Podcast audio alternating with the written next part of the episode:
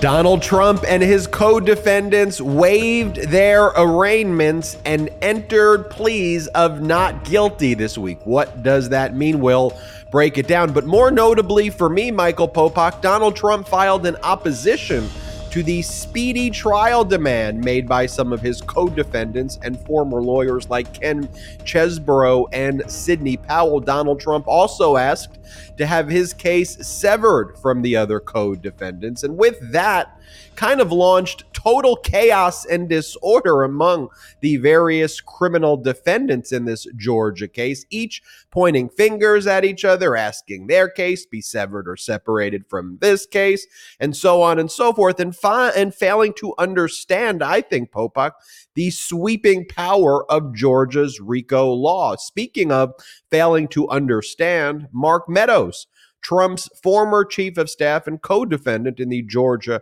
RICO case, made the shocking decision to waive his Fifth Amendment right and testify in Georgia federal court as part of his effort to try to remove the state criminal RICO case to federal court. But clearly, Meadows either did not understand the risk he faced in doing this or once again underestimated Fulton County District Attorney Fani Willis. Note, do not underestimate Fulton County District Attorney Fani Willis. And Mark Meadows has found himself now in a perjury situation where he lied on the stand, he was exposed on cross examination, and potentially a new criminal charge could be brought against him, and the case could likely be remanded back to state court as well. Michael Popok and I will break that down. And let's not forget that this week began with another major hearing in Trump criminal cases. A trial setting conference was held in Washington, D.C. Felt like that took place a year ago. Nope, that was this past week. I had to check my calendar again in Washington, D.C. before federal judge Tanya Chutkan. Trump's lawyers during this hearing were rude abrasive, and consistently misrepresented things, facts, and cases, even cases that Judge Tanya Chutkan presided over. And Judge Chutkan was not having it. She set trial for March 4th of 2024, leading Donald Trump to whine like a petulant third grade child and call her names and say that she is a Marxist. Also, special counsel Jack Smith had a significant breakthrough, I think, in the Southern District of Florida case before Judge Aileen Cannon. It was a bit buried in this Garcia motion opposition filed by one of Donald Trump's co defendant. But it's big news, I think, learning for the first time that three additional witnesses are no longer going to be represented by a lawyer paid for by Donald Trump's political action arm. And with all of these criminal cases taking place, let's not forget that the civil fraud case against Donald Trump the Trump organization and his adult kids, other than Ivanka. That's still set for trial in early October. Yes, this October. Yes, that's one month away, where New York Attorney General Letitia James is seeking at least 200 $50 million and an injunction to shut down the Trump organization, Donald Trump and his adult kids from doing business in the state of New York. Letitia James filed a summary judgment motion. So did Trump. What does that mean and what happens next? We discuss here. And finally, Four terrorists who were part of the Proud Boy extremist group were sentenced this week for crimes uh, on January 6th. 18 years for Ethan Nordean, 17 years for Joe Biggs, 15 years for Zachary Rehl, and 10 years for Dominic Pezzola. Each were described as crying, crocodile tears in court, begging to be able to see their kids one day. But as soon as those sentences were handed down, at least in Pezzola's case, he started screaming out, We love Trump, Trump won. This goes to show you the level of maturity and criminality of these individuals and why we do Legal AF. I'm Ben Meiselas from Legal AF, joined by co host Michael Popok. Popok, how are you doing, sir? I'm doing great. You know, I, I, love the photos before they go to, to into the court system.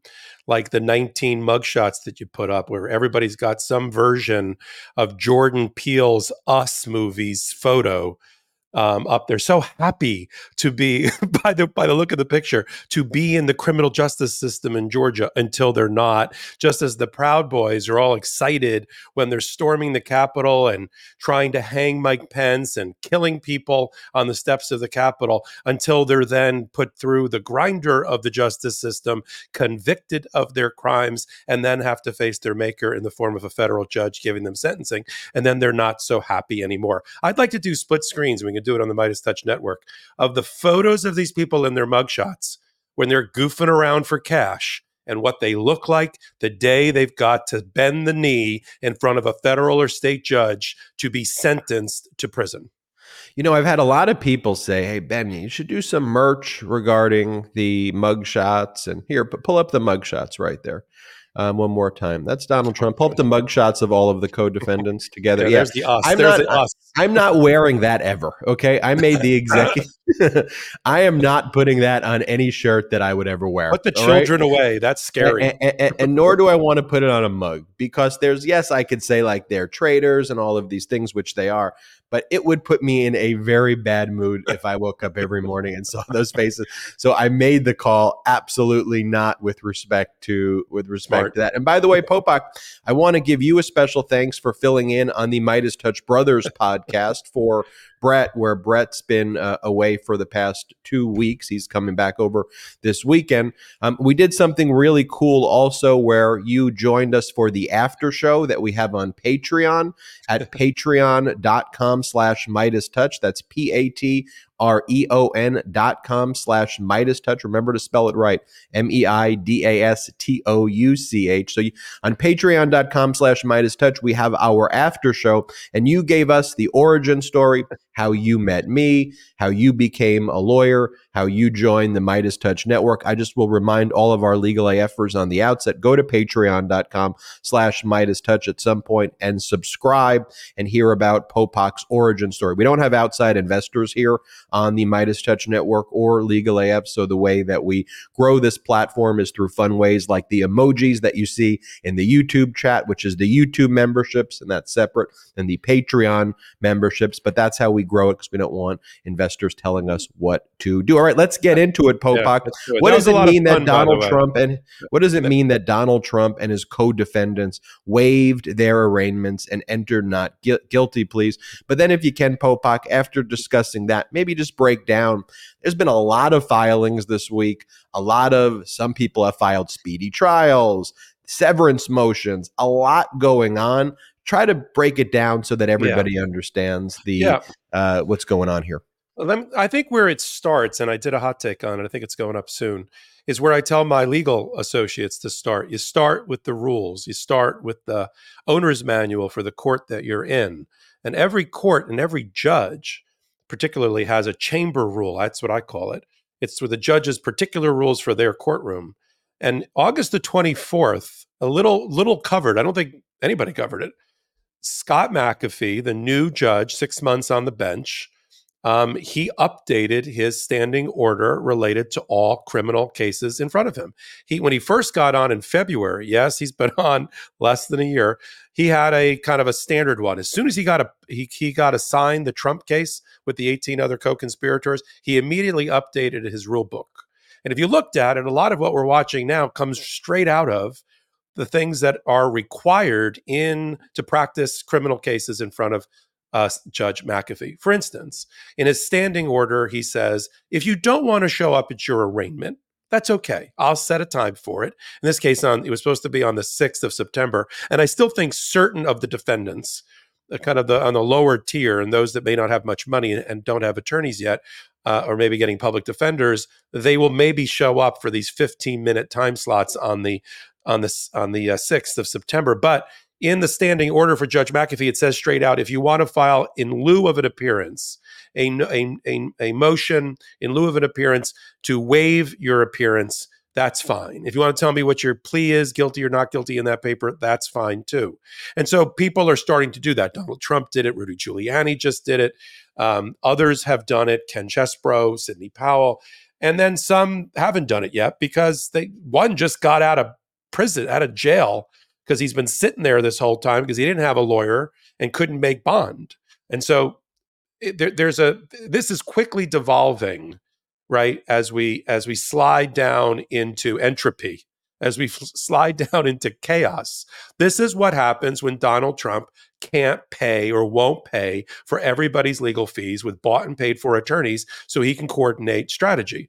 When you don't do that, which is what he's not doing apparently, and everybody's complaining about it, Jenna Ellis, for instance, who had been a huge Trump supporter, is now supporting DeSantis after she got almost her bar license pulled and is now complaining on social media that why isn't MAGA Incorporated, the PAC, paying my legal fees and everybody's legal fees? Well, they're not. And so they're all getting their own lawyers. In fact, none of these defendants, we're going to talk later on about Mar a Lago, where there are groupings of defendants and co conspirators and witnesses behind one or two main lawyers. Here, there's like 19 separate lawyers, and none of them are coordinating as of yet. Some, because this is like, I said it on a hot take, this is like crabs in a bucket trying to get out. Right. And they're stabbing each other as they fight. Every, it's every man, woman, and child for themselves. Uh, and that's what we're watching. So one group wants to go to trial and try to catch Fani Willis flat footed. So that's so far, that's Ken Chesebro, who we're going to talk a lot about today when we get to Mark Meadows, who wrote two major legal memos, if you want to call it that, pushing the fake elector scheme and the pressure campaign on Mike Pence.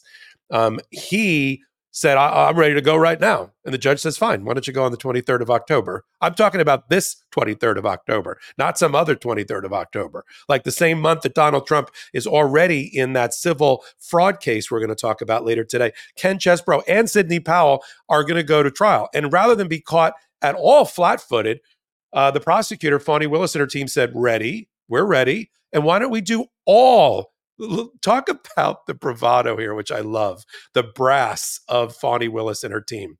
They didn't say, Judge, October? That sounds really early. They knew under speedy trial law in Georgia it was a possibility. That's why we gave her, you know, some good good-natured ribbing between March of last between this past March and when she finally got around to indicting. Where are you, Fani? You said it was imminent. Well, she had to get ready for a trial. You see how quickly things move in Georgia. It's breathtaking, the velocity. So she said, not only did she say, I'm fine with October 23rd for those two, let's do all 19, including Donald Trump. Now, of course, that freaked out the others who aren't ready, like Donald Trump. He never wants to go early about anything. He wants to go never. So he's he's his lawyers are moving to uncouple. I, I referred to it, if you're thinking about it pic- pictorially, this is a 19 car roller coaster that is hurtling out of control at hundreds of miles an hour, each defendant in a car. And now some of them, like Donald Trump and others, want to pull pins and take their car off the tracks and find out where it lands. And so Donald Trump wants to sever his case away from the others to have his own personal table for one trial uh, related to the criminal cases. And the others are like, yeah, me too. I want to do it by myself too. But that's not how a criminal RICO conspiracy is done. Each one of them is responsible for the 161 overt acts that are listed in furtherance of the conspiracy in the indictment alone. They're each responsible for each other's bad acts. So even though there's 34 counts or whatever it is in the indictment, and only a certain subset against each person, a lot of them were like, we want to sever the indictment too. We don't want the jury to know about the other bad things and counts of other people. But that is the very nature. That's why she brought a conspiracy case and a RICO case to boot. So that should not fly. I think this case gets separated, but not the way any of them anticipate. I think it's just going to be like basically cut down the middle if they can. It'll be like nine here and 10 there, if unless there's a courtroom big enough to hold all 19. And then I think it's going to be that. That's one group. Then the next group want to run to federal court. And we're going to talk about how badly that is going for Mark Meadows. If he is the test case, if he's the canary in the coal mine, it is going terribly. The canary has died. Do not run to federal court because Fani Willis is waiting for you there also. And she she is loaded for bear. And she's ready to put on her mini trial and cross examine you if you're stupid enough to take the stand. All of this, though, to back up from what I originally said, Ben, starts and ends with Judge McAfee's rules. And some people might be saying, then I'll turn it over to you on this one. Some people might be saying, God, Georgia criminal procedural law is so different, so alien, to use something we talked about earlier today, than criminal law in federal court. And you're right. In federal court, there's a hearing about everything. You don't like the order of the judge, you ask for a hearing. You don't like the brief somebody filed, you ask to file another brief. And everything is done in, in this kind of fashion. We've had a dozen hearings in Mar a Lago. We've had two or three already in Jan 6 with Judge Chutkan. You know how many hearings we've had in Georgia already? Even though they've been arraigned, had their bond conditions set, and a trial be set? Zero. Zero. There hasn't been one. I don't want people to think Meidas Touch and Legal AF has fallen down on the job, that we didn't cover a hearing that happened. Scott McAfee has set bond conditions, told people what they can and can't do on release, arraigned them, set trial dates, and he's never had anybody in his courtroom yet. That is Georgia procedural law. And that is the rock and a immovable object that all of these, uh, that vice that they are all now in that only one person really is expert at running, which is Fani Willis. They're in big trouble. When the hearings do take place, when the trials do take place, they will be videotaped as well. They will be streamed on YouTube. They will be streamed here, strained here on the uh, Meidas Touch Network YouTube channel. So that's also different that you get to actually stream things live here, unlike in federal court as well. Your analogy to the roller coaster, Popok, is so apt because if you think about it, sometimes you don't get to choose. Most of the time, you don't get to choose who's going to be on that roller coaster with you, right? But you all got on that roller coaster together. There were people in the front of the roller coaster, there are people in the back of the roller coaster, there are people in the middle of the roller coaster, and your experience on the roller coaster may be slightly different depending on which seat that you take but that's the roller coaster right here that we have on screen. And what was so interesting as well as as you watch and you and you read these severance motions and you see the arguments that these co-defendants are trying to make about why they weren't on the roller coaster it is some of the most frivolous and and frankly at times kind of humorous and, and and funny as they're trying to get off the roller coaster, the criminal fascist Rico roller coaster that they all said, hey, this would be a good ride to destroy American democracy, and now they're like, hey. Um, I, I don't want to be on this roller coaster anymore. So, with Sidney Powell, she was arguing uh, in her kind of severance motion and her thing, she was saying, look, I wasn't even Donald Trump's lawyer what are you talking about? it's like, wait, wait, that's your argument. Your argument was that you never represented Donald Trump at, at any point in time. So this whole time it was like Halloween. You were just dressing up as Donald Trump's lawyer, showing up on TV when people announced that you were Donald Trump's lawyer. You just allowed them to say that. You just created the false impression like you were doing legal work on his behalf in lots of locations. So either directly or indirectly, you were doing that. But that was one of so, her. So, so wait, wait. Before you leave, you got a great photo up there. So when Rudy Giuliani and Jenna Ellis are standing there at a podium with her in the middle, who are they representing? The cam- It's either the campaign or Donald Trump personally. Who is it? Exact. Well, th- that's why it was kind of laughably uh, ridiculous argument. And then Chesebro's argument, because Chesebro invoked the Speedy Trial Act first, I guess not expecting that others were going to invoke it as well, which requires that the case be tried before November 1st. But then Sidney Powell invoked the Speedy Trial Act. And it's like, that's a disaster for Chesebro because now he's going to be, sh- he's potentially sees himself shoulder to shoulder sitting right next to Sidney Powell in court, the release the Kraken lady, like the craziest, most dangerous criminal of them all sitting next to and weirdest sitting next to him.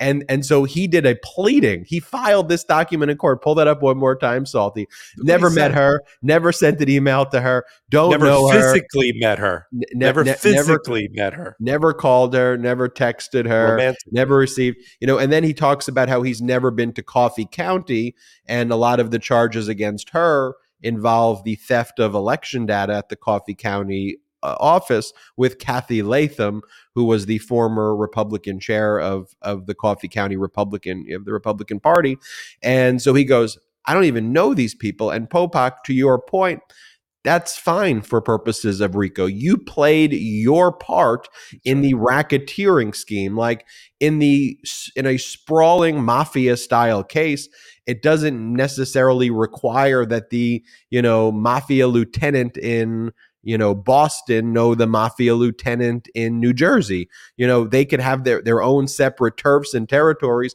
but they're ultimately still working as part of this common plan and scheme for the crime family. And that's what exists here. That's why I agree with you, Popok. You're going to see these two groupings. Of, I think you'll see uh, October trial grouping, which will be yeah. live on TV, streamed here on the Meidas Touch network. And then you're going to see a, a, a later one. He, he, said, and by the way, that whole streaming thing, back to what I said before, right out of Scott McAfee's standing order. Everything. He believes that live television re- televising of judicial events is an appropriate transparency for democracy it's, it's baked right into his order and then um, he puts it on youtube the recorded version. So i don't know how they're going to exactly do it here whether youtube's going to be the framework or it's going to be a, a court system of live streaming but he believes in live streaming and he knew he had this case when he issued that particular order. Chesebro goes even one step further which shows that he either doesn't understand RICO conspiracy and how it's pled and what needs to be proved by the prosecutor, or he does and he's just um, he's just he's just lying again in his pleadings because he says, and I want to know who the unindicted co-conspirators are and the ones that aren't named, and I have the right to know that too. No, you don't. The the the, the reason RICO coming out of the 70s in the hands of prosecutors like Fani Willis is such a powerful and successful tool. One that has been that power and that ability of a prosecutor to do it this way has been upheld in hundreds and hundreds, maybe thousands of cases, uh, state and federal, so you, we're not going to go back and challenge what happened in 1970 when this law came out and the Georgia law came out, you know, 20 years later. That's over. It is it is constitutional, it is appropriate, but it is like no other individual criminal uh, count out there. It is its own beast and it's the reason it should strike fear in the hearts of defendants when they when they open the indictment. It's one thing to say crap, I got indicted for a felony. It's a whole nother world to say count one is a criminal RICO with 18 other people, 161 overt acts, and a number of predicate acts. That is a bigger deal because it, I'm not saying the burden is lessened on the prosecutor, but her her burden of proof on the elements means that she can put on evidence, as you just laid out, Ben, against all of them and then the jury is left trying to figure out. And yes, there's a slop over effect. Some people might say, but what if they get confused and there's a little bit of a slop over about they're really mad about what Sidney Powell did in Coffee County, but but then they're less mad. But yeah, but it's one big conspiracy. So there is that slop over. That's why co defendants fight like mad to get out of RICO conspiracies because they're going to get tarred and feathered with other people's bad acts in front of the jury, and they don't want that to happen. And that's what we're watching now this fight to the death to try to avoid it. And now they think, like Chesebro, he gets to pick who's going to be next to him right? Then he shouldn't. I, I, said it on a hot take. If he wanted to be tried by himself at a table for one at the prosecution, then he should have committed the crime by himself. But because he's alleged, now she has to make to, back to Fani, she has to make out to the jury with all the elements that this was a sprawling conspiracy that had multi-level parts and multiple participants. That's her burden. And if they find there was no conspiracy, which I find it hard to believe given the weight of the evidence we've seen already. If they do that, then she has lost. It's all or it's binary. The switch is either on, there's a conspiracy. Now, they could find a conspiracy, the jury, and find certain people weren't part of it.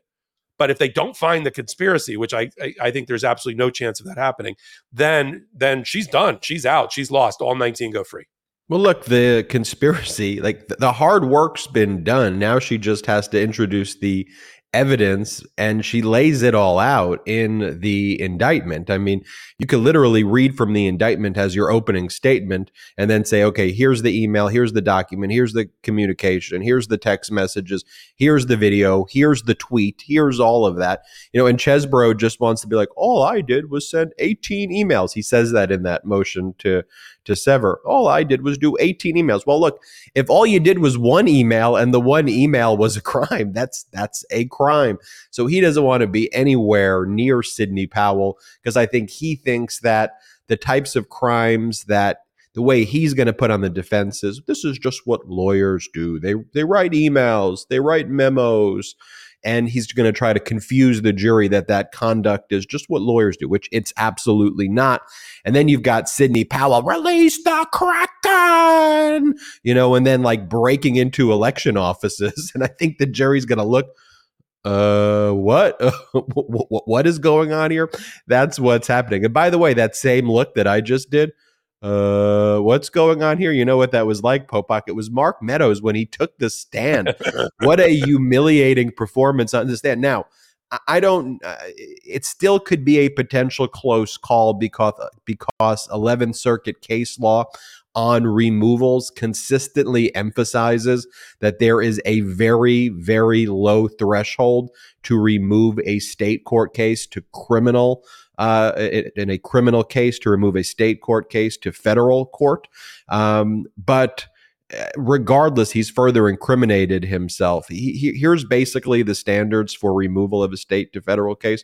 Number one, was the individual a federal official? Two, were they acting under the color of their federal authority? And number three, do they have credible federal defenses? And an evidentiary hearing was held earlier this past week before Judge Steve Jones. An evidentiary hearing is what it sounds like evidentiary evidence. So you can't just do what these MAGA Republicans do on Fox or Newsmax and just, you know, beat their chest and say whatever. You have to show facts and, and, and evidence. And so apparently Mark Meadows figured there's no other way to try to get the case removed to federal court, or he was just so uh, deluded by his buying his own crap that he sells people that in he didn't think he was going to get cross examined. I'll, I'll, get your take on it.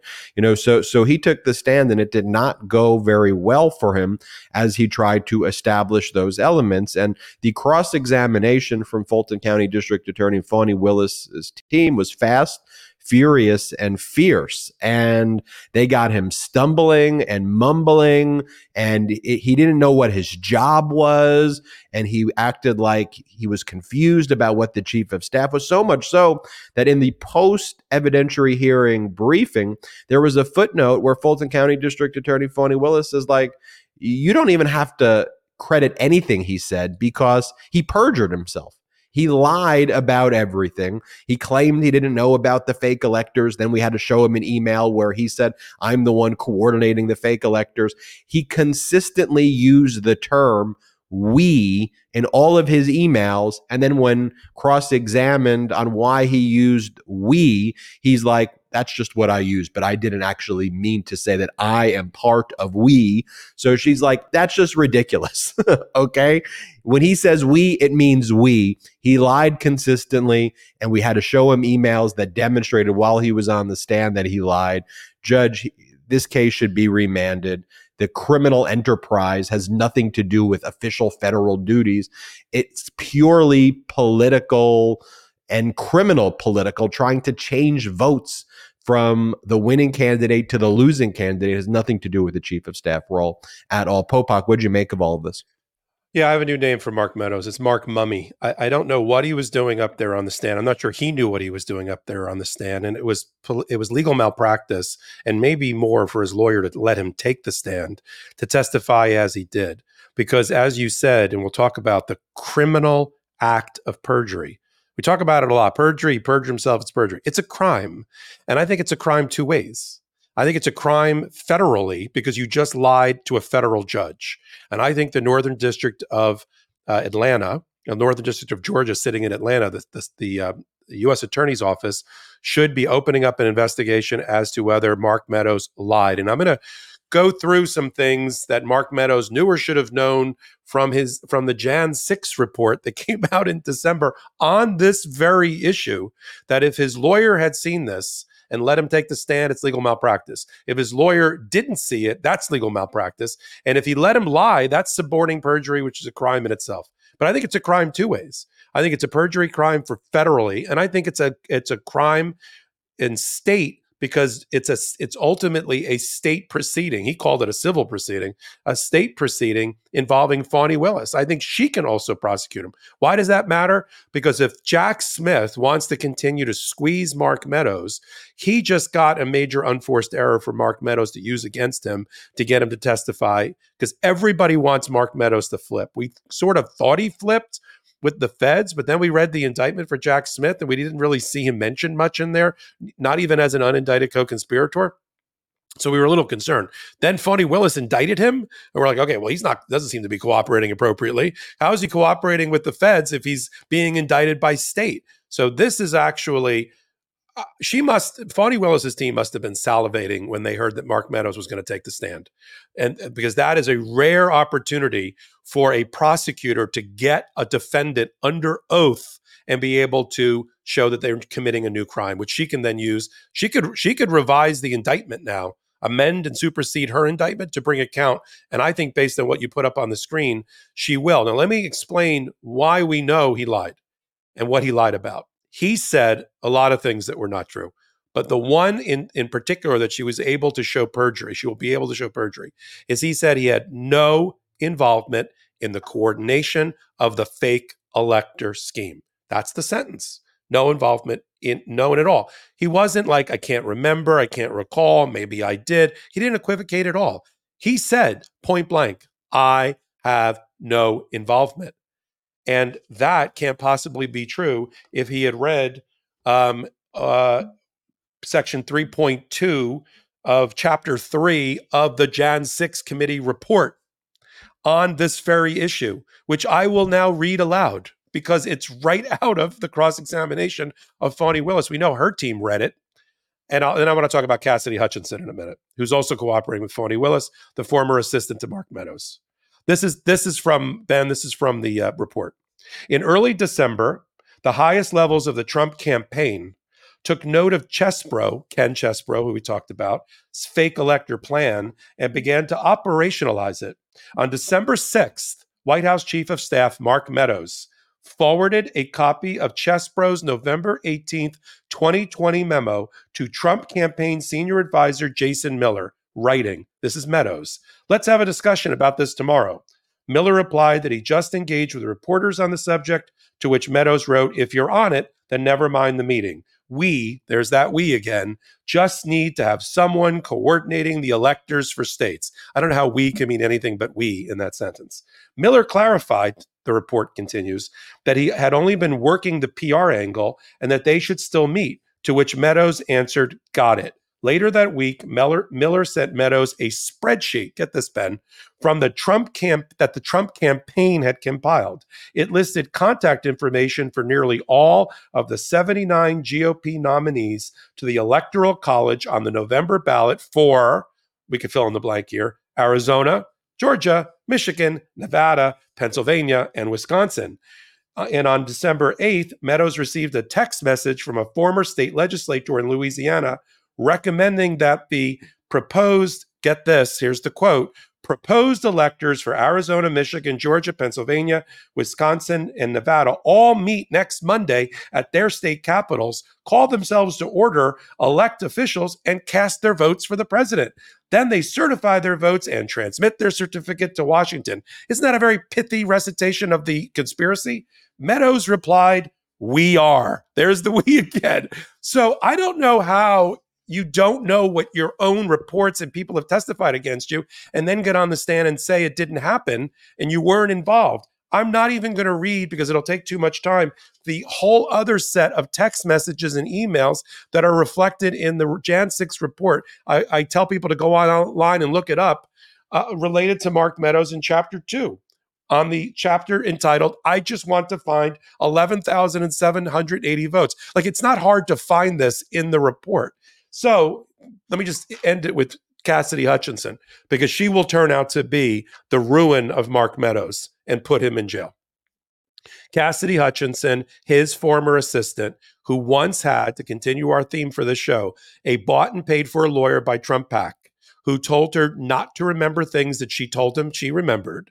She then switched counsel, hired Jody Hunt out of Washington, a very well respected former DOJ official, who actually worked with Mark, who was um, Jeff Sessions' lawyer at one point, and then she flipped her testimony, uh, uh, cooperated with the Jan 6 committee, and testified in November to Fani Willis's special purpose grand jury. Didn't just testify.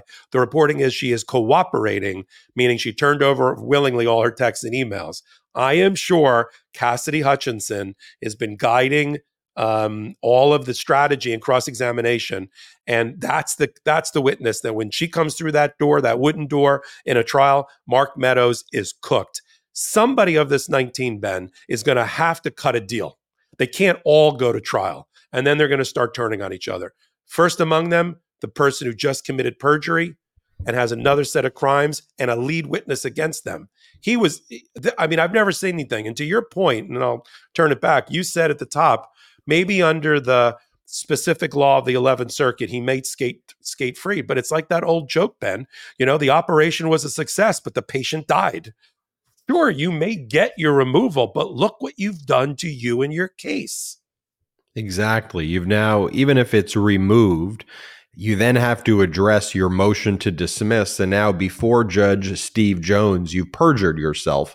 And now you're going to claim that the supremacy clause gives you immunity where you've basically admitted to the Hatch Act violations. You basically confessed to it and then committed perjury before the judge. That's his best case scenario right now. Um, but ultimately, we'll see what Judge Jones does. You know, it, it's it's again. It emphasized it's emphasized over and over again in the 11th Circuit Court of Appeal about removal being a very very low standard, and so the argument by Meadows lawyers is even if there's some nexus to an overt act, setting aside the underlying crimes, the mere fact that Meadows may have been doing something a chief of staff does, like as at a level of generality, like setting up a call. Granted, the call was on a topic that was a felony criminal conspiracy. The Meadows argument is look, he just set up a call. So therefore, it should be removed to federal court, even if the actual crime the call led to that he was involved in is not something in the course and scope. He set up the call. And Fulton County District Attorney Fani Willis is like, no, you have to focus, Judge, on the criminal charges and the criminal enterprise, not some scintilla of a nexus to one of the overt acts where the overt acts led to criminal conduct. So there's a level of something. Yeah, let me ask you something because because uh, we I think we need to touch on it. I want to get your opinion. So the judge asked for additional briefing on a particular point to show where his head's his head is at before he makes his ruling, and he asked particularly for the lawyers to comment on whether all of the overt acts that he's that Meadows is alleged to have committed in furtherance of the conspiracy, if some of them are clearly political, but others in the judge's mind may not be, may be ordinary run of the mill, non political chief of staff stuff. What happens to the removal analysis under the statute? Ben, tell me what you think that means about where Jones is at and where do you think it should end up in terms of some or all or bits or pieces of the act, some being clearly chief of staff stuff and some being no way political crimes. I read it as beneficial for Fani Willis actually in setting the record for appeal to make the issue as discreet as possible. I mean, I think it was kind of a, a, a kind of a softball toss. And then Fani Willis responded, a finding that at least one, but not all overt acts attributed to the defendant would not be sufficient to authorize removal. And what she's saying is, look, focus on the criminal conduct was outside the course and scope not that there's some potential nexus to an overt act.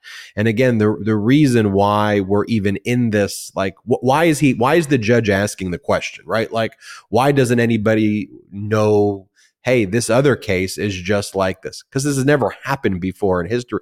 We've never had to look at the like uh, relationship between a federal criminal removal statute and the fact that a former administration that disgraced the White House engaged in a criminal racketeering conspiracy and tried to overthrow our democracy and then have the audacity to use the federal removal statute to try to get the case removed to federal court by saying that their crimes to overthrow democracy were in the course and scope of federal law. Can I make one last that, comment on that?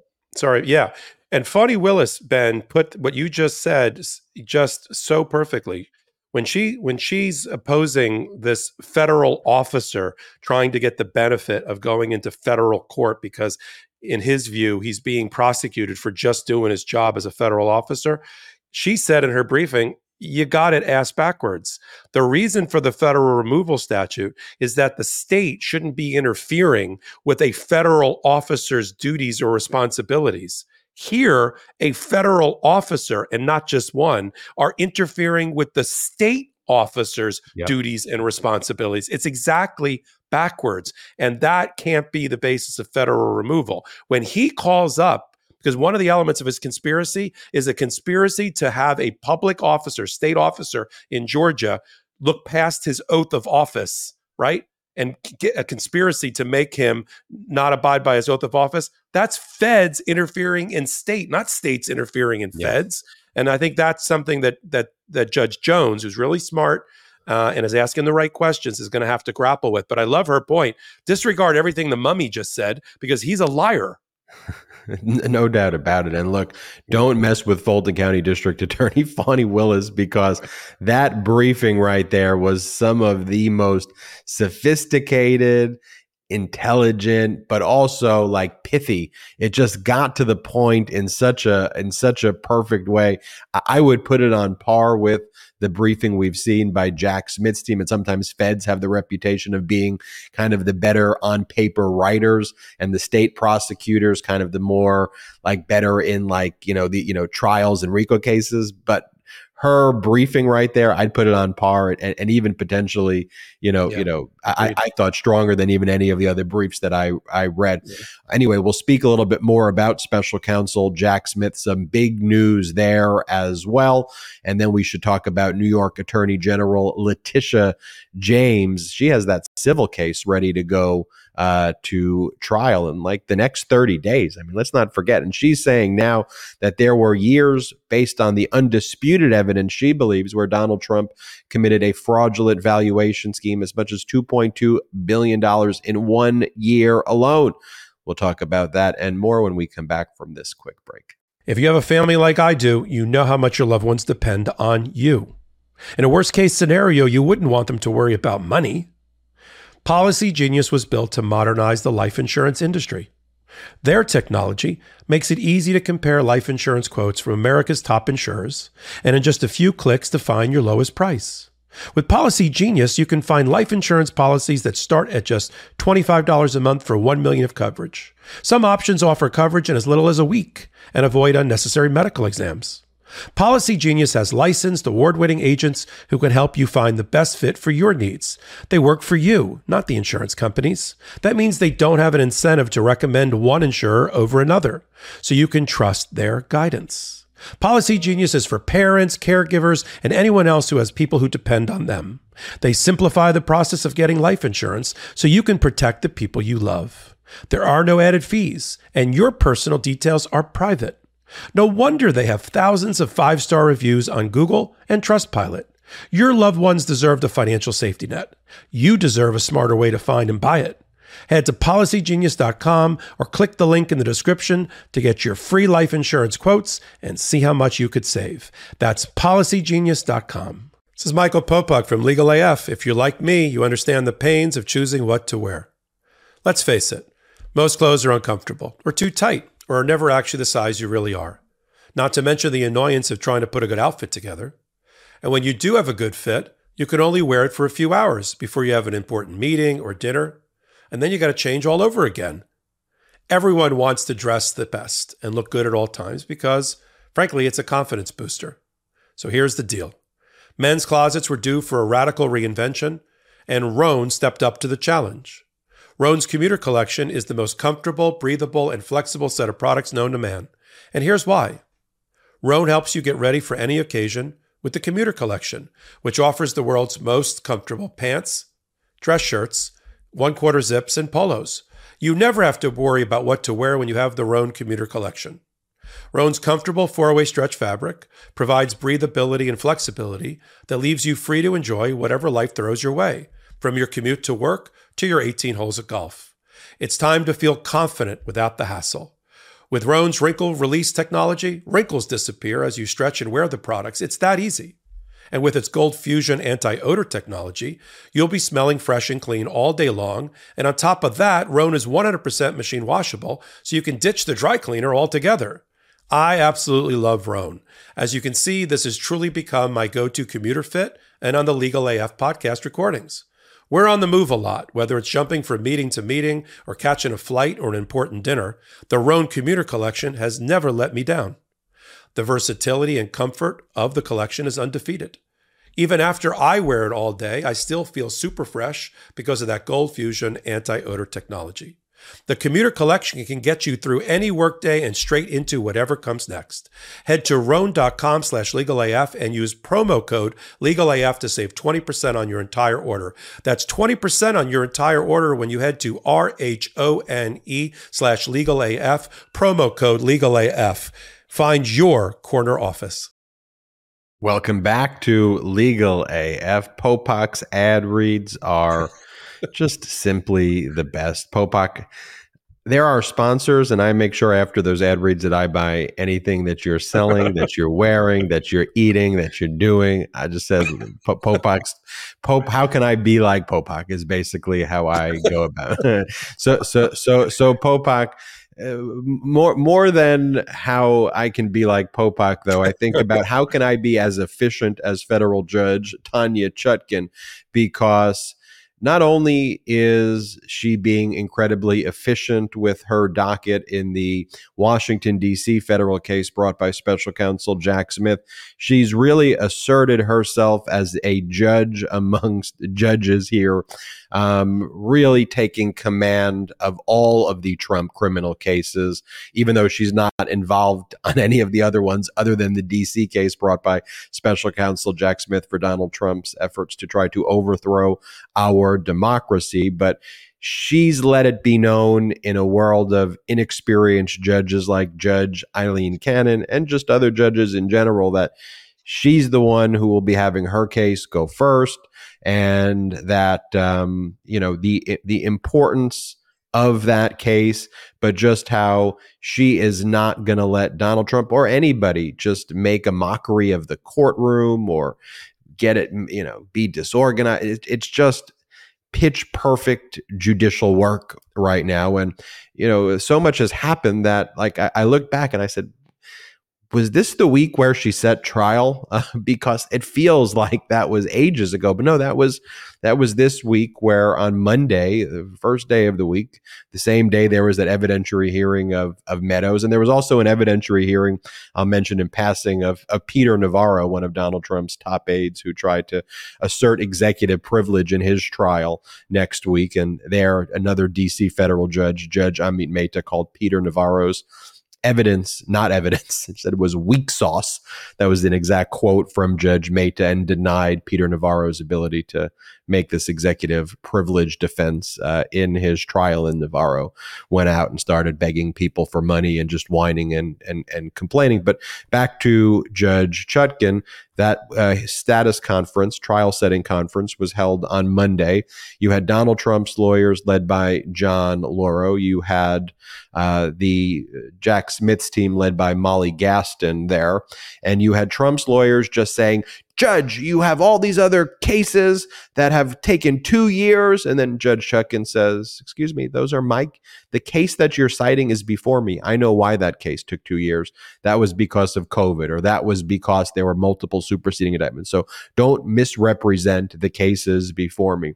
You know, and then you would have Donald Trump's lawyer say, This is a miscarriage of justice. We are not going to be ready. And then you'd have Jack Smith's team, led by Molly Gaston and, and Tom Windom at this hearing saying, Judge, uh, th- these are the same lawyers who were on a media tour saying Trump's ready. They said it three days ago on, on, on, the news. They said Trump is ready to go. Alina Habba said Trump is ready. He's smarter than anybody in the world. And so, therefore, he's ready to go. They've had access to all of these things. I thought another interesting point before turning it over to you, Popok, here is one of the things that Donald Trump's lawyers did not argue, which just goes to show you all of the lies that Donald Trump, MAGA, and Fox spew. They didn't say, Judge, all of the January 6th committee records are, are, are destroyed that would be a pretty good argument, right? If you wanted to delay a trial, that all of the records are destroyed. That's the first argument I would make if I was representing somebody, is to say all the records are destroyed because that's what Fox is lying about and Trump is lying about. They actually made the opposite argument, right? They said there are too many records. We're not able to review. We're not going to be prepared in time while they're doing the, the media tour and saying that they are going to be prepared. And so Jack Smith's team saying, well, a lot of those records, it's like the January 6th committee records that we turned over are a million records. The Secret Service records are about 3 million records. The other records belong to them. So there really isn't that big of a universe of documents here. And by the way, they they, they said that they're ready. So Chutkan set March 4th. 2024 as the trial date. And I'm pretty confident that's going to stick. Popok, what'd you make of that trial setting by uh, Judge Chutkan? but also some of the yeah. other Jack Smith filings of, of, of late? Yeah, first of all, it's exactly what you and I predicted that at the appropriate time, and the appropriate time is now, Judge Chutkan would step forward and make her case the historically important for justice case that it always was meant to be and she is going to seize the historical moment that she knows she has. She make she'll go down in history as the judge that presided over the case that can I believe that will that that will result in the conviction of a former president for um, for conspiracy and election interference, and she knows it, and she knows the eyes of history are watching her, and um, I'm sure she's cringed a bit about how that same spotlight has, you know, as we like to say in the law or, or in, in life a spotlight, you either shine or you melt, right? A, under, you know, a piece of carbon under pressure becomes diamond or dust. Judge Chutkan is a diamond. Judge Cannon is looking like she's dust.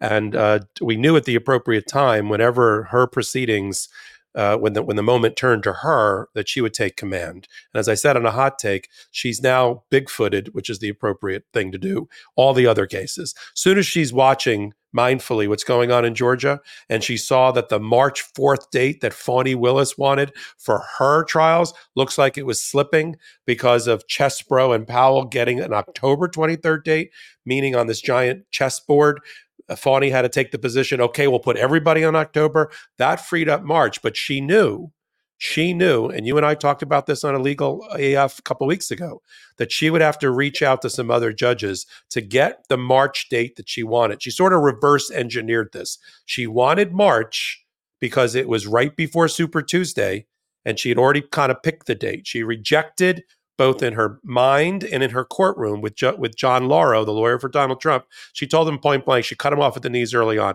I don't want to hear the words 2026 come out of your mouths in this courtroom. I'm paraphrasing. We're not talking about a 2026 trial. She did say it that way. So she reversed engineered. She wanted March. Fani cleared herself out because of circumstances in Georgia, leaving one uh, state court criminal judge left. Judge Merchan, who was handling, was going to go to trial March 25th in the Stormy Daniels business record fraud New York State court case. So, as we predicted, she is allowed, all judges are allowed under the rules of judicial ethics and canons, code of canons, to call each other, to coordinate for the purpose of coordinating related to a defendant or issue before them, as long as making that phone call doesn't give a benefit to either side. She has to make that determination for herself. And she said, I'm going to call Judge Merchan. We know that because Judge Merchan, the, the, the unified court system of New York spokesperson, issued a press release that said that Judge Merchan's chambers called two Tuesdays ago to to have a conversation with Judge Merchan. And we don't know exactly the content of that conversation, but the result of it is uh, the Stormy Daniels trial is not going in March, and the March 4th date is now reserved for the only case, let's be frank here, the only case that had a shot at going to trial before the election as necessary, as justice and our democracy requires, was the one defendant, four count indictment by Jack Smith against Donald Trump. No, n- not 18 to other defendants, not even three or four other de- co defendants, like in Mar a Lago. One guy on the other side of the V, Donald Trump. Four counts I'm sorry, four conspiracies and four counts. That's it. And he knew if he if he lined it up that way, Jack Smith, and did a very surgically precise on purpose, leaving out, editing out things that would get in the way of making this case go to trial on a fast track. He knew he, he got the indictment, then he got the right judge, and then he went for the kill, which is we want to, I'm going to push the case in our request back in January, knowing, and of course they took the bait, that Trump's lawyers were going to ask for some ridiculous date, making him eminently more reasonable. And the judge said, Yeah, I'm not doing January, but I'm not doing 2026, March. Day before Super Tuesday seems perfect to me. I already cleared it out with other people. He, she didn't say that, but that's what she did. Now, I had a debate with Karen on our Wednesday show about whether she also, as a courtesy, called Judge Cannon to say, I'm doing my trial in March. It may bleed over to your May date. Do you have a problem with that? Uh, Karen doesn't think that phone call took place. Let, let, me, before I go on to the other things that happened in the courtroom, do you think she called Cannon? Yeah, I, I, I think so. What do you think? Yeah, yeah I think she did. I, I think she's not going to ignore Judge Cannon. And Judge Cannon, because this could be a six or eight week trial, it would naturally bleed into an argument that Judge Cannon's going to see in her courtroom. Like, we just got called to trial with Judge Chutkan. We can't do your trial in May, which of course Cannon will be receptive to. Like, all right, we'll reschedule.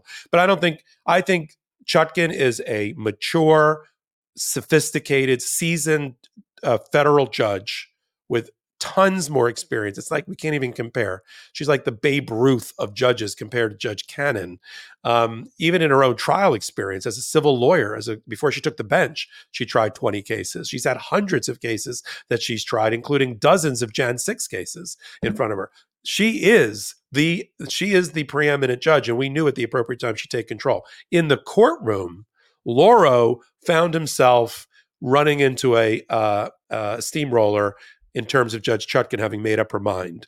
And when they said all these ridiculous things like, Judge, you know, um, the the amount of data that we've gotten from Jack Smith, if you stacked it end to end, it would reach the height of the Washington Monument, which is a bizarre Freudian slip to talk about the Washington Monument, which was the site of where all the Proud Boys got 200 people together to attack the Capitol. Put that aside for a minute, and it would it would be the equivalent judge of of reading War and Peace every day. And she said, Stop.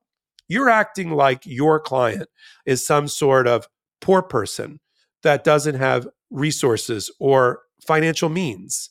And that's not the case. Put more people, have him hire more people to review the evidence. And and I said this in a hot take, Ben, and I know you, you know, since you've been in your career too, the days of people, you know, looking through boxes of physical documents are over. They've been over for over 20 years. We're in the world of e discovery, electronic discovery. There may be a piece of paper here or there, but 99.9% of what Jack Smith is turning over to, um, as, as, in terms of, dis- of discovery, required discovery, information to Trump is on is in the form of a server. It's a hard drive. It's a thumb drive. It's hmm. electronic. So what you do, and I've been involved with complicated cases with terabytes of information, is that you load it into a database. Right. There are a, a number of vendors that I won't promote because they're not currently advertising on Legal AF that you use. And then you sit on screens. And if you need more people, you hire them temporary lawyers, temporary paralegals. There's a whole industry, cottage industry in India, of all places, because they can do overnight work where they look at documents and you have them do the first cut. So you might have to put 40 people on this, but he's got money. He just he I just got through reading again the 400 pages of his testimony to Letitia James in the New York Attorney General case, which we'll talk about next. And he said, "I've got tons of money. I've got lots of money, and it, more and more is coming in each day." He said, "The only expense I really have is attorney's fees."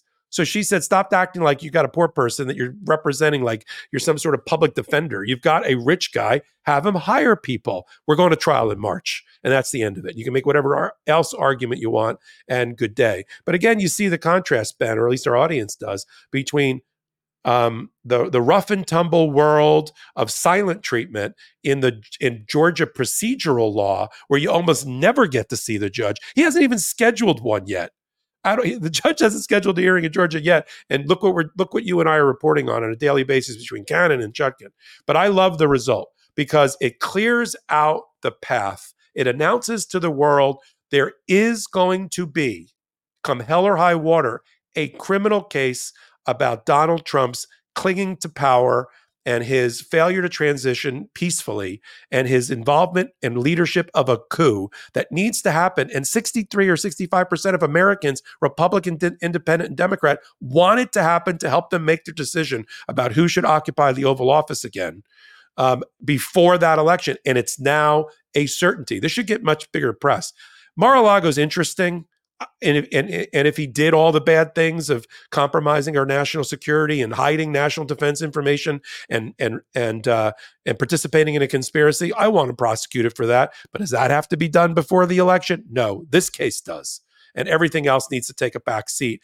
Now, Jack Smith's not going to dismiss the or or or or offer to stay the case in Florida, and we'll get there eventually today on the podcast. But he'll just use it to whipsaw Donald Trump as he focuses on the main case before Judge Chutkan in the court he wants, the jury pool that he wants, and home court advantage Department of Justice. Yeah, and so to clarify my statement before too, I think Judge Chutkan reached out to Judge Cannon. I don't think that Judge Cannon necessarily has the maturity to return that phone call or to pick it up as truly. But I, I think Judge Chutkan would have reached out and said, you know, hey, you know, just want to check on your scheduling. And I, I don't think that uh, I don't think that Judge Cannon is capable of handling herself. I really like the more you learn about her, she really has a lot of Trump qualities. Uh, you know, her inexperience. It's okay to be inexperienced. We all start inexperienced, right? I'm inexperienced on a lot of things every single day, but where an experienced person tries to deal with their inexperience on certain topics is to ask questions, to ask for help, to admit where you don't know things. And, you know, when you look at how uh, someone in a leadership position, for example, would handle COVID, you wouldn't say that you know everything and you're the one who can solve it and you're the one who can fix it and inject bleach into your arms, right? Or or or, or let's lock up the main expert, Dr. Fauci. That's where the Republicans are. That's when they attack evidence, they attack science, they they just attack all logic.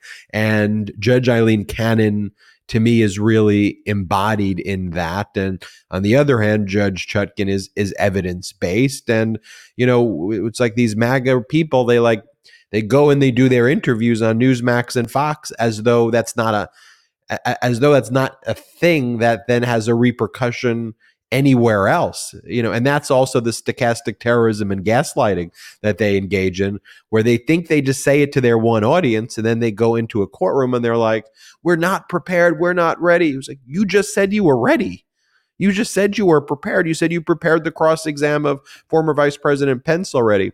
You know, and then so Donald Trump's now posting memes of Judge Chutkan calling her a Marxist. That's the, you know, and, and reposting, she's a Marxist, she's a Marxist, she's a Marxist. It's just like, dude, just shut up. it's like, in addition to just being a fascist, treasonous, traitorous, you know, criminal, malignant narcissist, just like, just be quiet. Like, you know, and, and you see this more and more with independence. I won't turn this in. I won't turn so the, so, so the Senate confirmed a Marxist 90 to 0 when she was up to be a federal judge.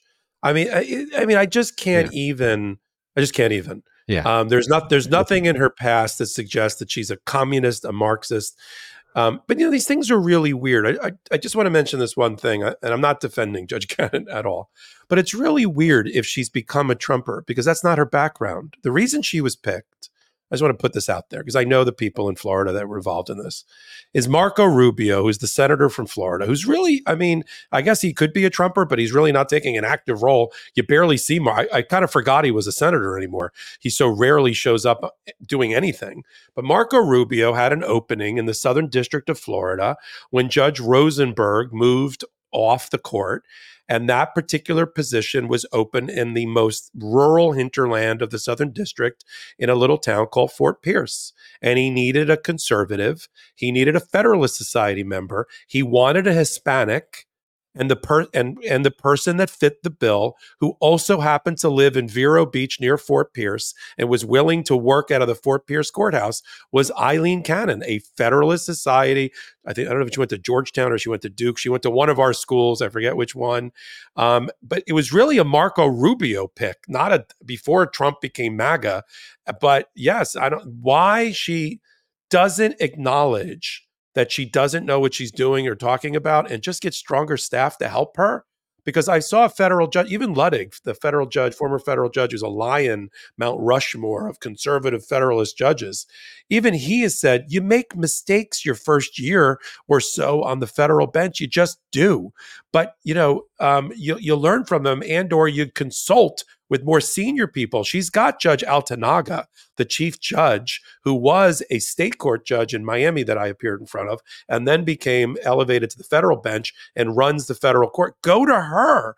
Talk yeah. to other judges to learn how to handle things. You don't have to hermetically seal yourself in some sort of, you know, uh, Fort Pierce thing and not take phone calls. Pick up the phone and call the chief judge of your district and ask her opinions about how to handle things. That's what I would do.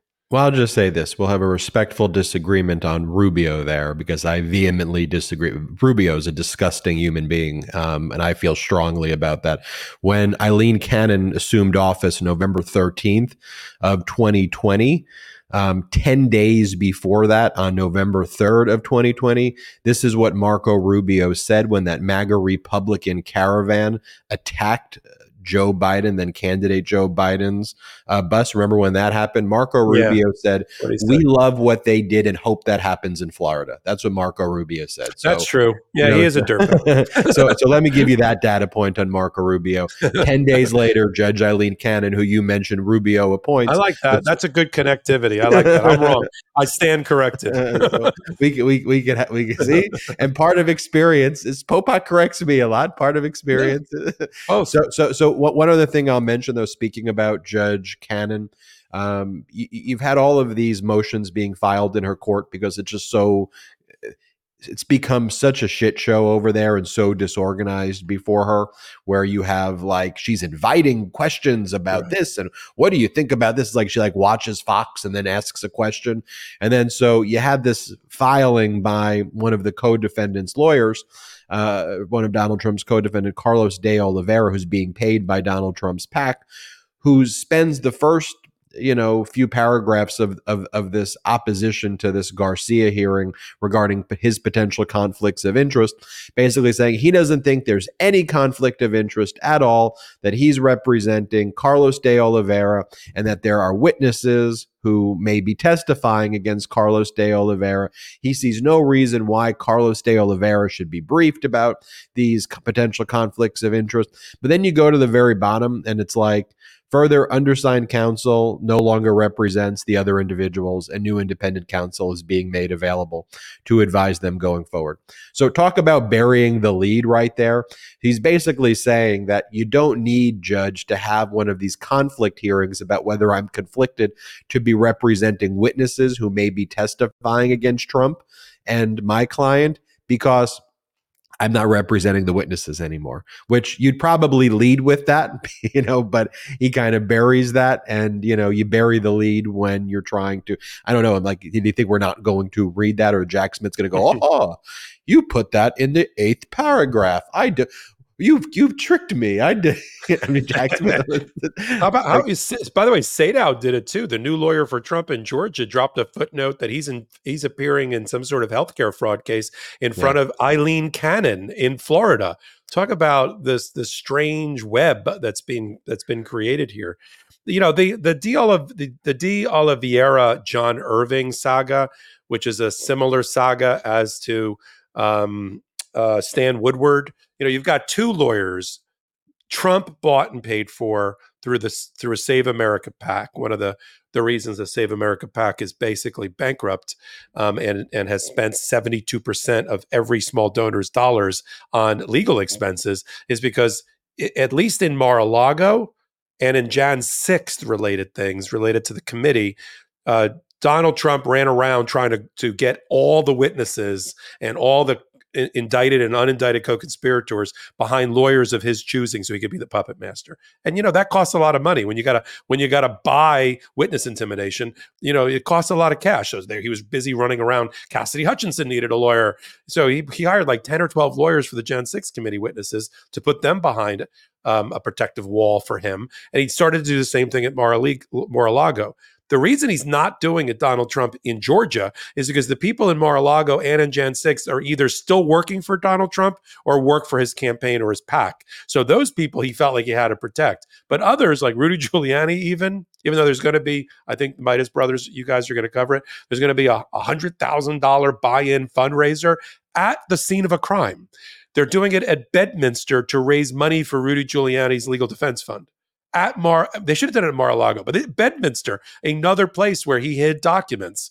Um, so they, there's no shame here. You know, they're just shameless in in what they're doing. But you got two issues that are being sorted out in in front of a judge who's not that experienced and or is incompetent and or is corrupt which is see see you got me to say that ben uh, one is stan woodward who represented uh, represents walt nauta had represented Yas- Yacine Taveras, the IT worker, who's now cooperating with Jack Smith against De Oliveira and and uh, Stan Woodward about the server, the destruction of the server at the boss's request to get rid of the video evidence and all of that. So this is what happens when Stan Woodwards represents like five different people, including two former aides for Donald Trump and one from Melania Trump, and then Walt, and then he had the IT director, and then De Oliveira's lawyer, John Irving, had him, and until with this recent filing, had what's referred to in the indictment as witness number one, which is a, a former the former head of maintenance before De Oliveira, who basically cooperated with the government and told him that he's lying, that the other guy's lying. A witness number two, who is an assistant to Donald Trump, who picked De Oliveira out of the video and told the uh, government that that was him when they had video surveillance footage of these guys hatching the plan in the basement. And then Trump employee number three, uh, which is a personal aide or former personal aide to the president, who had a chat with Nauta, which led Nauta to hightail it back to Mar-a-Lago to get on erasing the server. So, how you represent all of these people, okay, who are all going to testify against each other with all the cooperating witnesses now, this is the focus of the Garcia hearing. So, so to try to do it uh, to try to clear out some of the brush. As you said, Ben, John Irving fired three of his clients. Now, I don't know if they're, they say independent. I don't know if that means another MAGA paid for lawyer or that just means somebody that's really completely independent. We'll have to see who appears on their behalf. And then John Irving said, and I have a new counsel working with me, guy named Donnie Murrell, and Donnie's going to do the cross examination of one of my former clients. Should that should that come up? Look, this is a cluster F we see a lot of filings on the docket that are sealed, sealed, sealed, sealed. There's a lot of activity going on right now with Judge Cannon that has to do, I think, with some of these issues. For instance, John Irving has asked for the Garcia hearing about conflicts to be held in private, in camera with the judge without the prosecution team present to preserve all of their rights. I don't know if that's going to be granted, but a lot of this stuff you and I are going to be able to report on once things get unsealed. We can only speculate about a bunch of entries. Actually, Salty found it for us, our producer, that recently went up on the docket there. So, but you're you're so right. You, have got she invites chaos. She and because of her speculating about things she should know or understand, like how grand juries work, uh, which I never thought I'd have to, a federal judge would actually demonstrate their lack of knowledge in that area, fundamental to her job. Um, but, you know, oh, I'm interested. Let's have briefing on this and let's put the government back on its heels. She's spending so much time, and she used to be a U.S., an assistant U.S. attorney. Okay. She's spending so much time trying to put the government back on its heels and making them jump through her imaginary hoops Oh, you, you asked for sealing, but you didn't ask for the sealing of the document correctly. Oh, uh, you know, I don't normally give the other side another brief after the last brief in a motion practice, but I'm going to create another brief for this guy. It's just, it's utter chaos. And it stands again in sharp contrast to how things are being done up 95 in DC with Judge Chutkan. Couldn't agree more with you there, Popok, especially you agreeing with me. I appreciate that. but I know, but I get it. You know, you, your your your instinct to, especially as a Florida federal litigator, though, is is collegiality. I mean, look, I think it must be hard for you to, you know, you know, like any Florida litigator, you know, in an evidence based way, to not give a federal judge the benefit of the doubt. And I, I would I think I would feel the same way if you know if it was a Central District of California judge, you know, who I've gone before, um, or or could go before. You know, you, you still want to have some hope that the federal judge is going to follow the judicial canons, but I think when it comes to the one named canon, she does not follow the canons. 18 years, 17 years, 15 years, 10 years, those numbers seem to be keeping Donald Trump up late at night. Those are the respective sentences for the terrorists in the Proud Boys organizations. Ethan Nordean, 18 years, 17 years, Joe Biggs. 15 years, Zachary Rehl, 10 years for Dominic Pezzola, and uh, Enrique Tarrio, who was hanging out at the White House uh, before Christmas on December of 2020. His sentencing was moved to next week. The judge was uh, under the weather, and so that one got moved. So I think that one will see the sentencing higher. The theme here is that those who are convicted of seditious conspiracy got higher sentences. This was uh, the sentencing was handed down by Judge Tim Kelly, a Trump appointee who I still think gave these terrorists the a little bit of a benefit of the doubt that they didn't deserve. In most of these cases, the government was asking for twice as long as the sentences were, and the government got there by asking for a terrorist enhancement. And I think Kelly said, "Oh well, these people aren't terrorists. You know, they're white. I mean, he didn't say that, but that's basically as I read the or what they did was terrorism. Okay, and if these people look different or had different last names, I think there would be a different outcome here. And then they, go, oh, I guess they are terrorists now.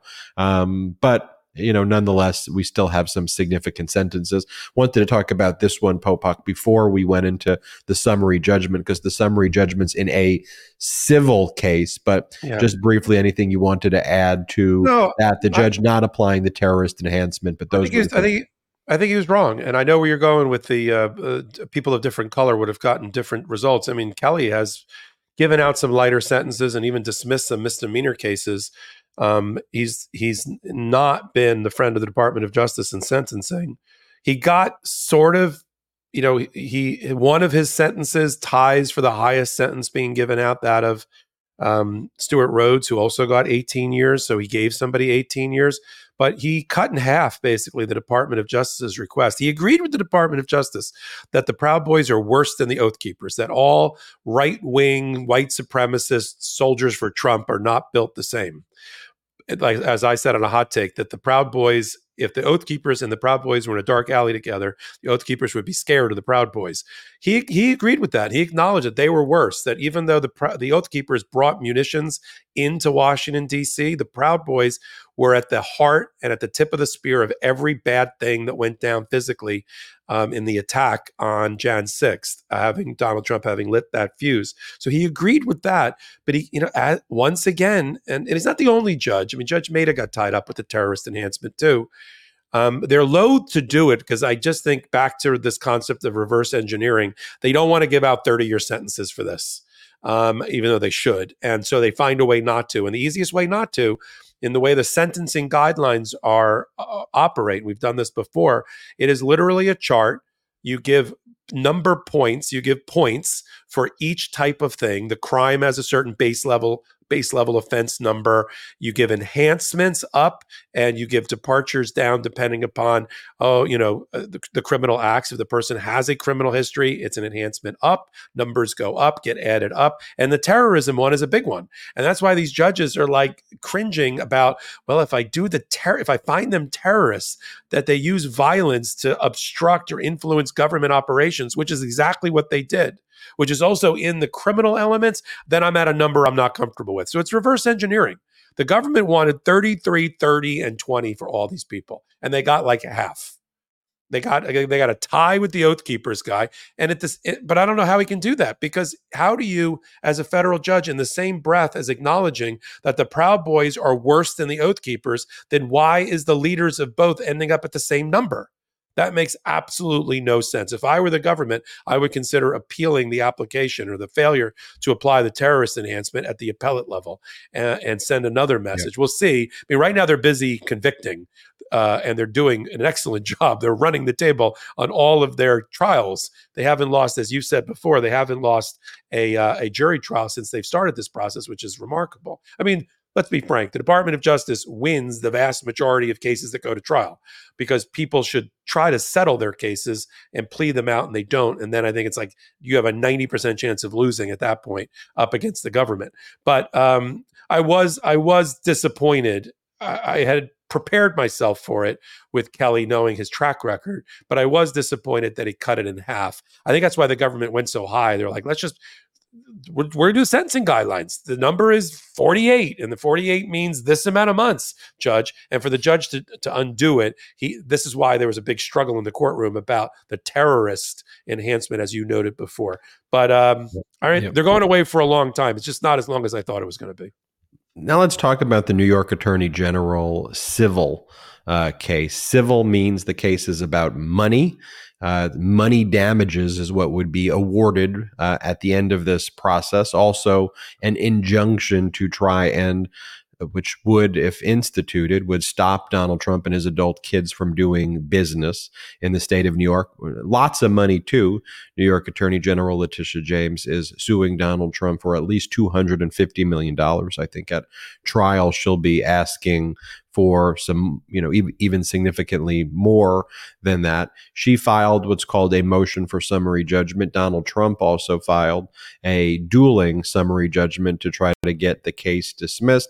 A summary judgment basically says, Judge, there are no disputed facts here, so you should just decide, even before a trial, that if, if, the plaintiff is the one bringing it, which is usually more rare, but plaintiffs bring summary judgment, judge, you should find that the defendant is liable. We don't even need a trial, or we could just go to trial on damages. Where a defendant brings a summary judgment, they're saying, judge, there's no disputed facts here and and and such you should dismiss this case it should there, we don't need a trier of fact to decide anything, just say that this case is dismissed based on the pleading. So that's what these dueling summary judgment motions are doing. Popok, I want you to break down what New York Attorney General argued and why it's so important. Also, this case goes to trial in about 30, you know, the next 30 days. It's going to trial in, in, in early October.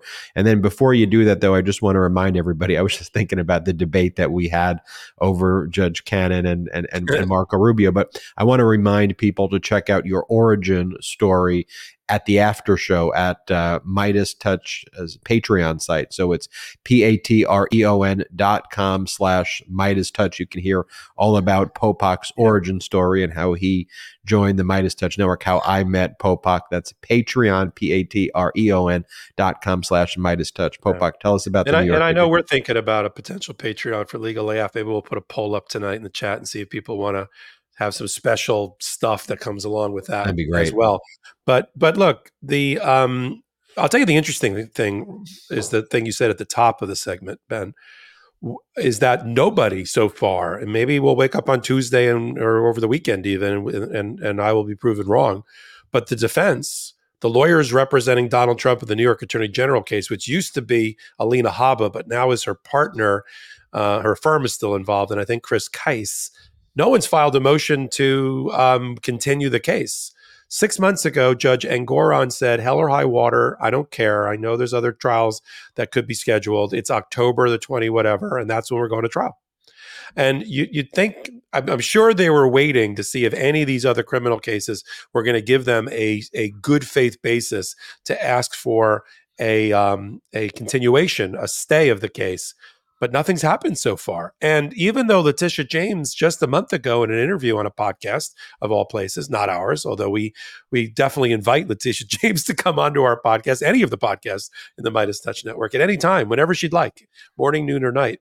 Uh, but when she gave her interview, she said, "No, I fully expect that my case is going to get bumped, and that's okay. We'll pick it up at another time." But it's not going to get bumped because a, you've got the immovable force of a state court judge that wants to go to trial and has said, I'm not moving it. And nothing has really happened since that would change the expectations of the case going to trial. So I assume they're up to their elbows and necks getting prepared for a $250 million plus disgorgement case alleging civil fraud. And in anticipation of that, they now have to deal with, with uh, where both sides, I guess, do with competing motions for partial summary judgment. Which is a statement by or motion by the, the New York Attorney General that says, at least on the issue of the fact that he lied about a value of his properties, we don't even have to put on a trial in front of a jury in front of that. The undisputed factual record judge, as this judge noted in a prior hearing when he got frustrated based on representations that were being made in his court, and he said, the value of Trump Tower and his apartment there is empirical. It's it, it, it, it's either the number that he said it was or it's some other number. But you, we don't, you know, I don't really understand what the debate is over. He he anticipated the summary judgment or called for it, asked for it many many months ago, and she's answered the call and filed a motion that has said he said his his his apartment in New York is worth three hundred million dollars. Just to put that in perspective, the highest the the most uh, the highest sale price for any unit in New York, even on Billionaires Row which is what it's called in Manhattan, is I think 125 million dollars by a hedge fund guy out of Chicago. Okay, which is a beautiful apartment overlooking Central Park, like five five story apartment.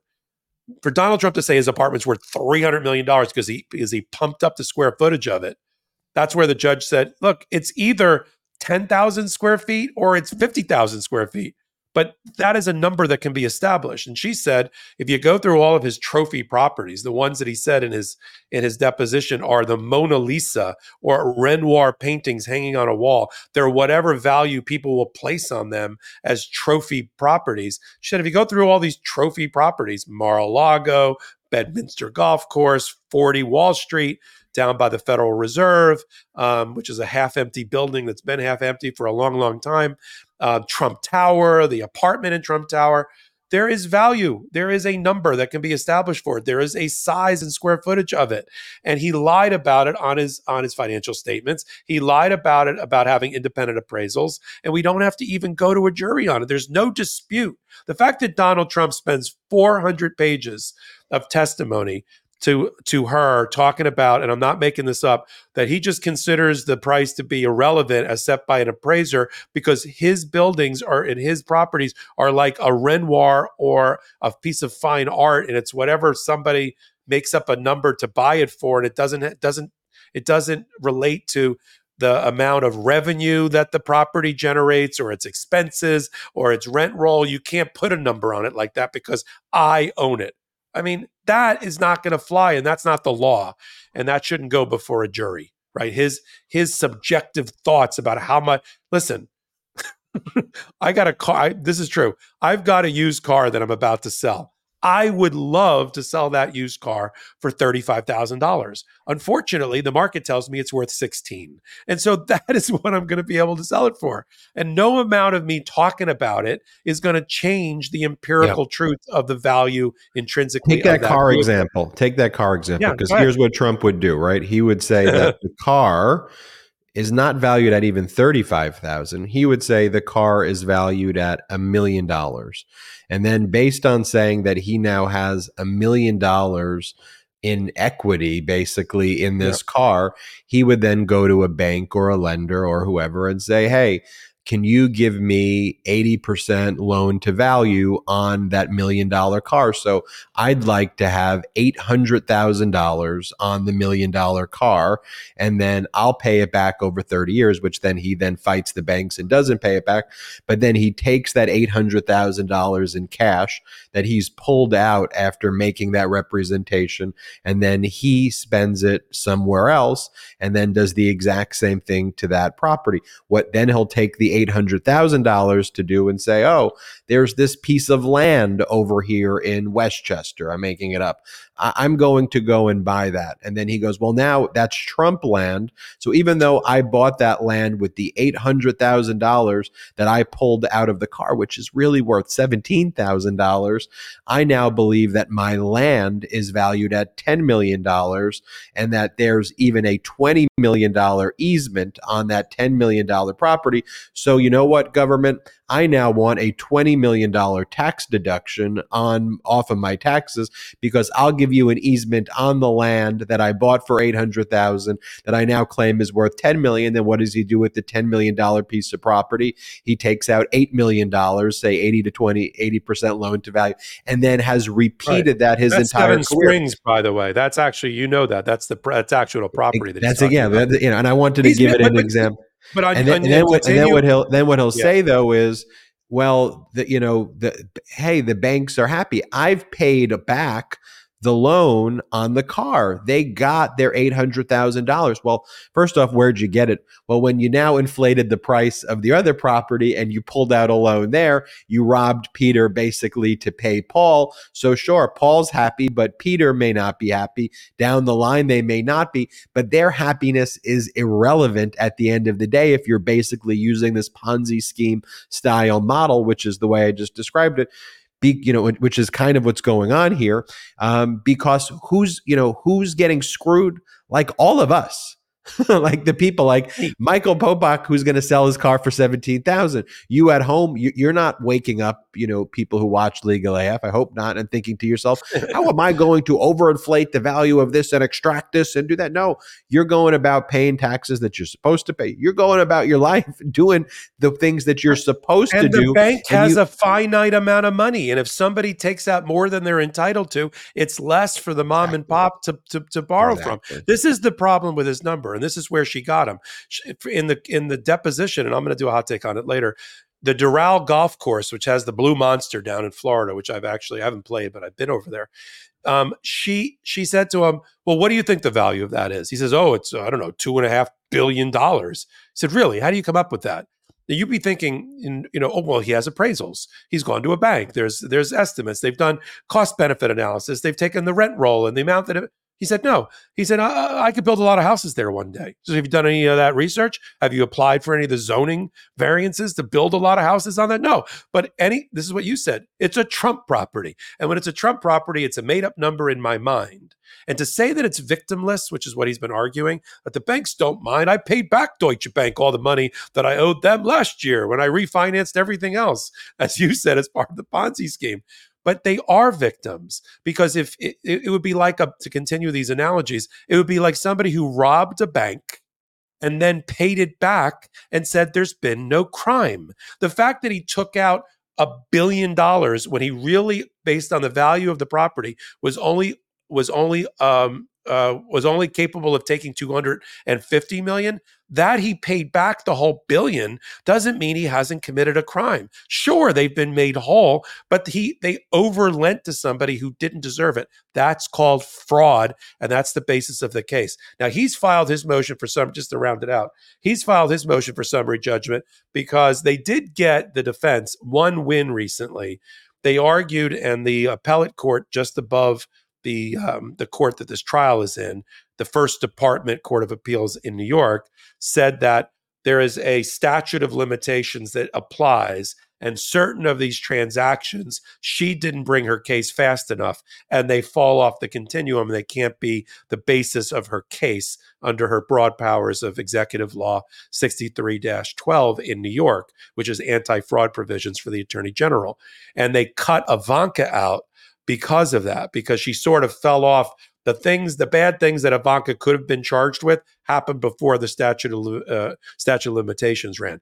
So they're arguing again that her case is too broad, that many of the properties and valuation issues that she continues to raise, Judge, are beyond what the appellate court said is the proper statute of limitations. You should shrink or dismiss that this case. I don't think he's going to grant that. He does have to apply the appellate court decision, though, and get the dates right about what properties are in and out of the case. And I'm sure he will do that. So the case will will be tailored a little bit more, but it's going to trial. He's going to have to make this ruling. Ben, they just filed these motions a couple of days ago each side gets the chance to oppose it and file a, a, last brief. And then the judge has to make a decision while they all get ready for trial. So, you know, that that's the the fevered activity that's going on while Donald Trump acts like nothing nothing's going on in his world, even though he's got seven cases set over the next nine months. I said on a hot take recently, I assure you, most the vast majority of law firms in this country do not, I would say 99% of them don't have seven cases set over the next nine months like Donald Trump does for himself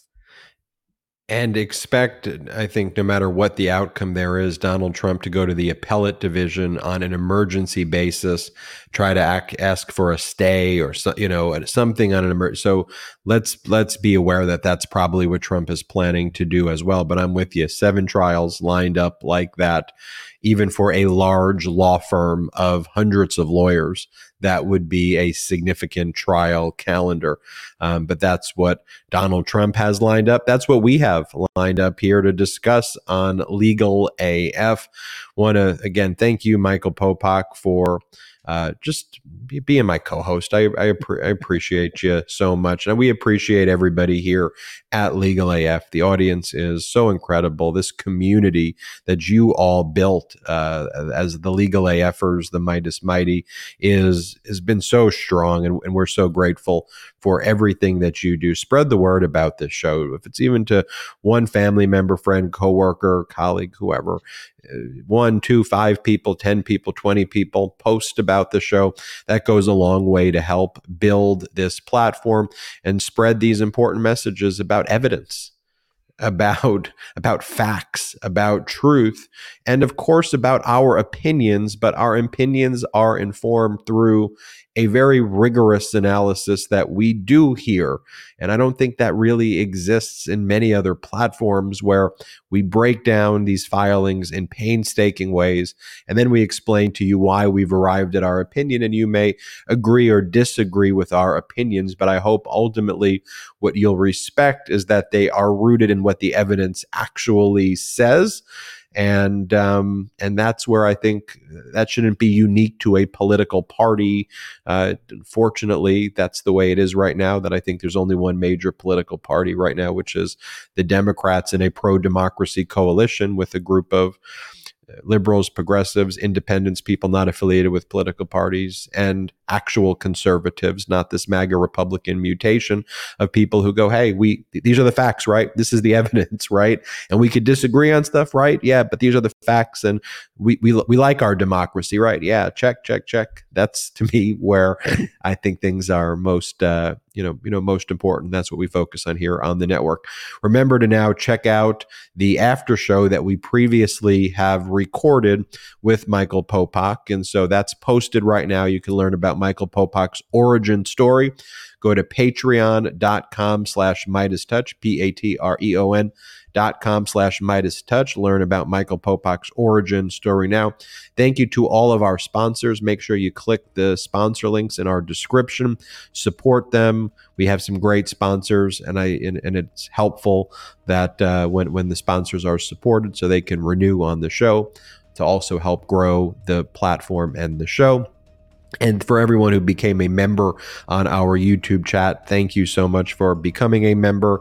That goes a long way to help as well. Again, we don't have outside investors here, so it's kind of community based support growth here. And, and, and thank you for all of that. And no worries if, if, if, if you're not, you know, a member, you know, hopefully you've gotten gifted one, but, but if not, um, just share the videos. That's the best way that you can help. And uh, we so, so, so appreciate you. Anyway, we'll see you next time on on Legal AF. Oh, yeah, go to store.meidastouch.com for all of the Legal AF gear. How could I forget about that?